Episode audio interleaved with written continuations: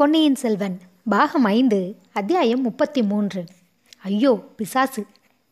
அதே சமயத்தில் வந்தியத்தேவன் மிக்க மனச்சோர்வுடன் மாளிகையை சேர்ந்த நந்தவனத்தில் உலாவிக் கொண்டிருந்தான். அந்த நந்தவனம் மாளிகையில் வெளிமதில் சுவர் ஓரமாக அமைந்திருந்தது. இரவில் மலரும் புஷ்பங்கள் அப்போதுதான் மடல் அவிழ்ந்து கொண்டிருந்தன. பன்னீர் பாரிஜாதம் மல்லிகை முல்லை முதலிய மலர்களின் நறுமணத்தை ஐப்பசதி மாதத்தின் வாடை காற்று அவன் பக்கமாக கொண்டு வந்து வீசியது. ஆஹா இந்த நேரத்தில் பழையாறை அரண்மனை நந்தவனத்தில் நாம் இருக்கக்கூடாதா? அப்படி இருக்கும்போது திடீரென்று குந்தவை தேவியின் பாத சிலம்பு ஒளி கேட்கக்கூடாதா? என்று அவன் மனம் எண்ணமிட்டது. இங்கே வந்து கடன்பூர் அரண்மனையில் அகப்பட்டு கிடக்கிறோமே வெறிப்பிடித்த இளவரசரிடம் அகப்பட்டு கொண்டு விழிக்கிறோமே என்று நினைத்தான். ஆதித்த கரிகாலர் என்றும் இல்லாத வண்ணம் அன்று மாலை அவன் மீது சீறி எரிந்து விழுந்ததும் இனி என்றைக்கும் என் மன முகத்தில் விழிக்காதே. நாளை பொழுது விழுந்த பிறகு உன்னை பற்றி என் முடிவை தெரிவிக்கிறேன் என்று கூறியதும் அவன் மனதை புண்படுத்தியிருந்தன. ஒரு நாளும் இல்லாத விதமாக அவர் இன்று கோபித்து கொண்டு விட்டார். பாவம் அவர் மீது குறைபட்டு என்ன பயன்? அவர் உள்ளம் அவ்விதமாக குழம்பி விட்டிருக்கிறது. அவர் நிலைமையை நினைத்து பார்க்கும்போது வந்தியத்தேவனுக்கு அவர் மீது பரிதாபமே உண்டாயிற்று. அன்றெல்லாம் ஆதித்த கரிகாலரின் உன்மத்தம் உச்ச நிலையை அடைந்திருந்தது. உற்சாகமும் சோர்வும் கோபமும் குதூகலமும் சிநேகப் பார்வையும் கொடூர பகைமையும் மாறி மாறி அவரை பிடித்து ஆட்டி வைத்தன. அவரும் தம்மை சுற்றி இருந்தவர்களை அம்மாதிரி ஆட்டி வைத்து கொண்டிருந்தார். அடுத்த நிமிஷம் அவருடைய போக்கு எப்படி இருக்குமோ என்ன செய்வாரோ என்று அருகில் இருந்தவர்கள் கதிகலங்கிக் கொண்டிருந்தார்கள். அன்றைக்கு சூரியன் உதயமானதிலிருந்து வந்து கொண்டிருந்த செய்திகள் அவருடைய உன்மத்தத்தை அதிகமாக்க உதவி செய்து கொண்டிருந்தன. சம்புவரையர் முதன் முதலாக அவரிடம் வந்து திருக்கோவலூர் மலையமான் படை திரட்டி கொண்டு வருகிற செய்தியை தெரிவித்தார். அதை பற்றி தமது ஆட்சேபத்தையும் கண்டனத்தையும் தெரிவித்துக் கொண்டார். மலையமான் தொண்டு கிழவர் வயது எண்பதுக்கு மேல் ஆகிறது அவர் வருவதை குறித்து உங்களுக்கு என்ன பயம்? என்றார் இளவரசர். ஐயா கொல்லிமலை தலைவன் வல்வில் ஓரியன் வம்சத்தில் வந்தவர்கள் நாங்கள். பயமென்றால் இன்னதென்று அறியாதவர்கள். தாங்கள் இங்கு விஜயம் செய்திருப்பதை முன்னிட்டே தயங்குகிறேன். தாங்கள் மட்டும் அனுமதி கொடுத்தால்? கிழவரோடு போர் புரிவதற்கு உடனே புறப்பட ஆயத்தமாயிருக்கிறீர்கள். அவ்வளவுதானே சம்புவரையரே? என் பாட்டனை படையுடன் புறப்பட்டு வரும்படி நான் தான் செய்தி அனுப்பினேன். எதற்காக இளவரசே? நான் இங்கே உங்களிடம் தனியாக அகப்பட்டு கொண்டிருக்கிறேன் அல்லவா? இங்கே இருக்கும்போது எனக்கு ஏதாவது நேர்ந்தால்? கோமகனே அப்படிப்பட்ட சந்தேகம் அணுவளவும் தங்கள் மனதில் இருந்தால் இந்த கணமே இங்கிருந்து என்னை கிளம்பிவிட சொல்லுகிறீர்களாக்கும்? ஐயா இது தங்களுடைய ராஜ்யம் இது தங்களுடைய அரண்மனை. இதன் உச்சியில் புலிக்கொடி பறக்கிறது. இங்கிருந்து தங்களை போக சொல்வதற்கு நான் யார்? தாங்கள் அனுமதி கொடுத்தால் நானும் என் குடும்பத்தாரும் இங்கிருந்து போய்விடுகிறோம். மிலாருடையார் மலையமானை வரவழைத்து கொண்டு தாங்கள் நிர்பயமாக இங்கே இருக்கலாம். ஓஹோ வல்வில்லோரியின் வம்சத்தில் பிறந்த நீங்கள் பயமறியாதவர்கள் என்றும் விஜயாலய சோழரின் குலத்தில் பிறந்த நான் பயங்கொள்ளி என்றும் சொல்கிறீர்களா? இளவரசரின் வைர நெஞ்சமும் வீர தீரமும் உலகம் அறிந்தவை. பன்னிரெண்டாம் பிராயத்தில் தாங்கள் சேவூர் போர்க்களத்தில் புகுந்து பகைவர்களை சின்ன பின்னம் செய்து வீராதி வீரன் என்று பெயர் பெற்றீர்கள். பதினெட்டாம் பிராயத்தில் மறுபடி போருக்கு வந்த வீரபாண்டியனை தொடர்ந்து துரத்தி சென்று ஒளிந்திருந்த இடத்தில் அவனை கண்டுபிடித்து அவன் சிரத்தை துண்டித்து கொண்டு வந்தீர்கள். இதை கேட்ட ஆதித்த கரிகாலர் தெரியும் ஐயா தெரியும். ஓடியவனை துரத்திய வீரப்புலி நான் என்றும் செத்துப்போன வீரபாண்டியனுடைய தலையை வெட்டிக்கொண்டு வந்தவன் என்றும் நீங்கள் எல்லோரும் என்னை பரிகசித்து பேசுவது எனக்கு தெரியும். அந்த பழுவூர் மோகினி பேய் அத்தகைய வதந்திகளை கிளப்பி விட்டிருக்கிறாள் என்பதும் எனக்கு தெரியும் என்று கூறிவிட்டு பயங்கர துணியில் சிரித்தார். சம்புவரையருக்கு ஏன் இந்த வெறிகொண்ட இளவரசரிடம் பேச்சு கொடுத்தோம் என்று ஆகிவிட்டது?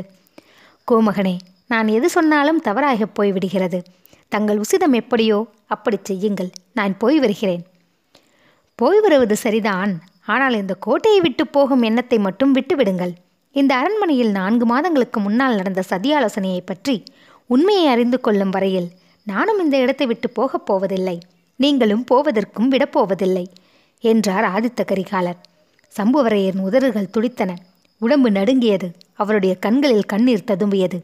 இந்த நிலையை பக்கத்தில் இருந்த பார்த்திபேந்திரன் பார்த்தான். கோமகனே சோழ குலத்தவர் வீரத்திற்கு புகழ் பெற்றது போலவே நீதிக்கும் பெயர் பெற்றவர்கள். இந்த பெரியவருக்கு தாங்கள் நீதி செய்யவில்லை. தங்கள் வார்த்தைகளினால் அவருடைய மனதை புண்படுத்துகிறீர்கள்.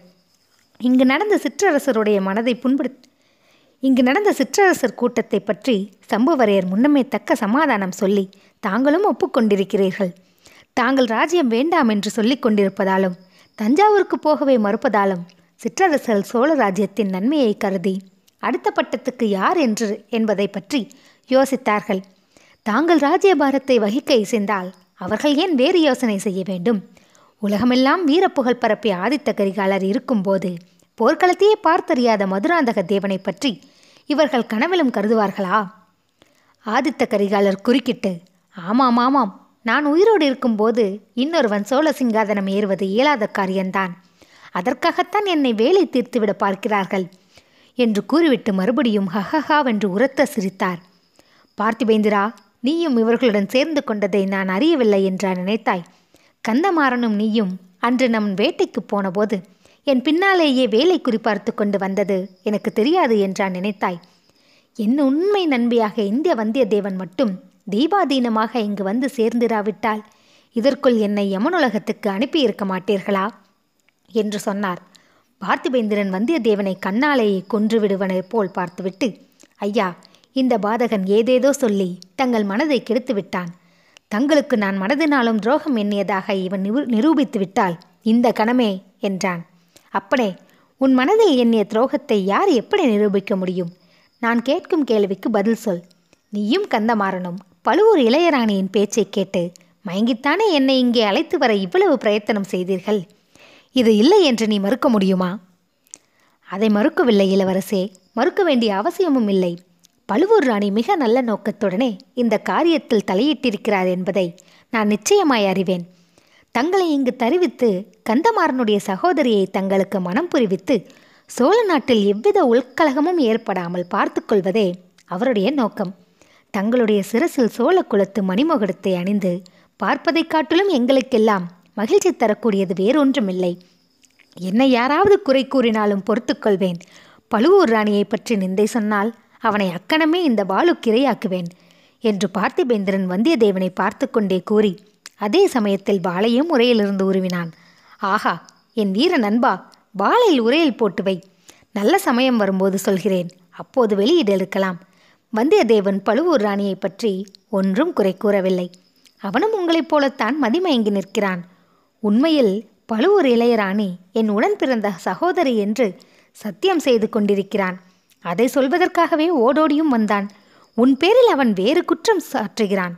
என் சகோதரனை நீ ஈழ நாட்டிலிருந்து உன் கப்பலில் அழைத்து கொண்டு வந்து வழியில் கடலில் தள்ளி மூழ்கடித்து விட்டாய் என்று அவன் சொல்கிறானே. அதற்கு உண்பதில் என்ன? என்றார் ஆதித்த கரிகாலர். அந்த சமயத்தில் நான் அதற்கு பதில் சொல்கிறேன் என்று கூறிக்கொண்டே கந்தமாறன் அங்கு வந்தான். கோமகனே மிக சந்தோஷமான செய்தி கொண்டு வந்திருக்கிறேன். சின்ன இளவரசர் கடலில் மூழ்கி சாகவில்லை. பொன்னியின் செல்வர் நாகைப்பட்டினம் சூடாமணி விகாரத்தில் இத்தனை நாளும் மறைந்து இருந்து வந்தாராம். புயல் அடித்து கடல் பொங்கி நாகைப்பட்டினம் நகரில் புகுந்தபோது அவர் வெளிப்பட நேர்ந்ததாம். லட்சக்கணக்கான ஜனங்கள் புடைசூழ இப்போது தஞ்சாவூரை நோக்கி போய்க் கொண்டிருக்கிறாராம் என்று கந்தமாறன் குதூகலத்துடன் கூறினான். இந்த செய்தியினால் கரிகாலர் உற்சாகமடைவார் என்று எதிர்பார்த்ததில் அவன் பெரும் ஏமாற்றமடைந்தான். கரிகாலருடைய குரோ குரோதம் இப்போது வேறு திசையில் திரும்புகிறது. என்ன? அருள்மொழி தஞ்சாவூரை நோக்கி போகிறானா? லட்சக்கணக்கான ஜனங்கள் புடைசூழப் போகிறானா? எதற்காக? வல்லவராயா நீ என்ன சொன்னாய்? இப்போது நடப்பதென்ன? என்னுடைய கருத்தை அறிந்து கொள்ளும் வரையில் அருள்மொழி நாகைப்பட்டினத்திலேயே இருப்பான் என்று சொன்னாய் அல்லவா இப்போது என் தஞ்சாவூரை நோக்கி போகிறான்? வந்தியத்தேவன் குறுக்கிட்டு பேசினான். ஐயா இளைய பிராட்டி அவ்வாறு தான் உறுதியாக கூறினார். அதற்கு பின்னர் என்ன காரணம் நேர்ந்ததோ தெரியவில்லை. நான் வேணுமானால் போய். ஆஹா நீயும் போய்விடுகிறேன் என்கிறாயே. நல்லது நல்லது. எல்லோருமே என் விரோதிகளாகிவிட்டீர்கள். உங்கள் சூழ்ச்சியெல்லாம் எனக்கு தெரிகிறது. அருள்மொழி ஏன் தஞ்சாவூரை நோக்கி போகிறான் என்று எனக்கு தெரியும். அது அந்த கொடும்பாளூர் பெரிய வேளாணின் சூழ்ச்சி. அவனுடைய தம்பி மகளை என் சகோதரன் கழுத்தில் கட்டி அவர்களை சோழ சிங்காதனத்தில் ஏற்றி வைக்க வேண்டும் என்பது அக்கிழவனுடைய விருப்பம். கொடும்பாளூர் வேளானும் தென்திசை படையுடன் தஞ்சையை நோக்கி வருவதாக கேள்விப்பட்டேன். என் சகோதரி இளைய பிராட்டியும் இந்த சூழ்ச்சியில் ஈடுபட்டிருக்கிறாள். ஆமாம் நீயும் கூடத்தான். வந்தியத்தேவன் இளவரசே மன்னியுங்கள். பொன்னியின் செல்வருக்காவது இளப்பிராட்டிக்காவது அத்தகைய எண்ணம் சிறிதும் கிடையாது. இது சத்தியம். நான் வேணுமானால் போய் உண்மையை அறிந்து வருகிறேன் என்றான். ஆமாம் நீயும் போய் அவர்களுடைய சூழ்ச்சியில் கலந்து கொள்கிறேன் என்கிறாய். கந்தமாறா இவனை உடனே பிடித்து இந்த அரண்மையில் சுரங்க சிறை ஏதாவது இருந்தால் அதில் அடைத்துவிடு. என்றதும் கந்தமாறன் வெகு குதூகலத்துடன் வந்தியத்தேவனை அணுகினான். உடனே கரிகாலர் தமது கட்டளையை மாற்றிக்கொண்டு வேண்டாம் வேண்டாம் சோழ குலத்தவர்கள் நீந்தி தவறாதவர்கள் குற்றம் நிச்சயமாகிற வரையில் தண்டிக்க மாட்டார்கள். வல்லவரையா இனிமேல் இன்று முழுவதும் என் முகத்தில் விழிக்காதே. அதுதான் உனக்கு தண்டனை. உன்னை தஞ்சைக்கு அனுப்புகிறேனா சிறைக்கு அனுப்புகிறேனா என்பதை பற்றி நாளைக்கு சொல்கிறேன். போ போ இனி ஒரு கணமும் இங்கே நில்லாதே. போய்விடு. என்றார். கரிகாலருடைய முகத்தை அப்போது வந்தியத்தேவன் பார்த்தான். அவருடைய கடைக்கண்ணின் சமிக்ஞை இதெல்லாம் விளையாட்டு என்று குறிப்பிடுவது போல் தோன்றியது. ஆயினும் உன்மத்தம் கொண்டிருந்த இளவரசர் பக்கத்தில் இல்லாமல் இருப்பதே நல்லது என்று ஒரு நொடியில் தீர்மானித்து கொண்டு வந்தியத்தேவன் ஐயா தங்கள் சித்தம் என் பாக்கியம் என்று சொல்லிவிட்டு வெளியேறினான். பின்னர் அன்று பிற்பகலில் இளவரசரின் கட்டளையின் பேரில் சம்புவரையரும் பார்த்திபேந்திரனும் திருக்கோவலூர் கிளாரை எதிர்கொண்டு அழைத்து வருவதற்காக போனார்கள் என்று வல்லவரையன் வந்தியத்தேவன் தெரிந்து கொண்டான். இளவரசரும் கந்தமாறனும் நெடுநேரம் அந்தரங்கமாக வார்த்தையாடிக் கொண்டிருந்ததையும் அறிந்தான். இந்த சம்பவங்கள் எல்லாம் வந்தியத்தேவனுக்கு மிக்க மனச்சோர்வை உண்டாக்கியிருந்தன. மறுநாள் காலையில் இளவரசர் தனக்கு என்ன கட்டளை பிறப்பிப்பார்? தஞ்சாவூருக்கு போகும்படி பணிப்பாரா? வழியில் பழையாறைக்கு போகும்படியும் சொல்வாரா? சொன்னால் எவ்வளவு நன்றாய் இருக்கும் இந்த கடம்பூர் மாளிகை வாழ்வு அவனுக்கு பிடிக்கவே இல்லை. இங்கே யாரும் உற்சாக இருப்பதில்லை. இங்கே உள்ளவர்கள் எல்லோரும் எப்போதும் எதையோ பறிகொடுத்தவர்களைப் போல் இருக்கிறார்கள். அஸ்தமித்து விட்டால் இந்த மாளிகை மனிதர்கள் வாழும் மாளிகையாகவே தோன்றவில்லை. பேசிச பிசாசுகள் குடிக்கொண்டிருக்கும் பாலடைந்த மாளிகையாக தோன்றுகிறது. இங்கே இருந்து எப்போது எப்படி கிளம்பப் போகிறோம்? இப்படி வந்தியத்தேவன் எண்ணமிட்டபோது ஒரு பெண்ணின் குரல் ஐயோ பிசாசு என்று அழுகியது அவன் காதில் விழுந்தது.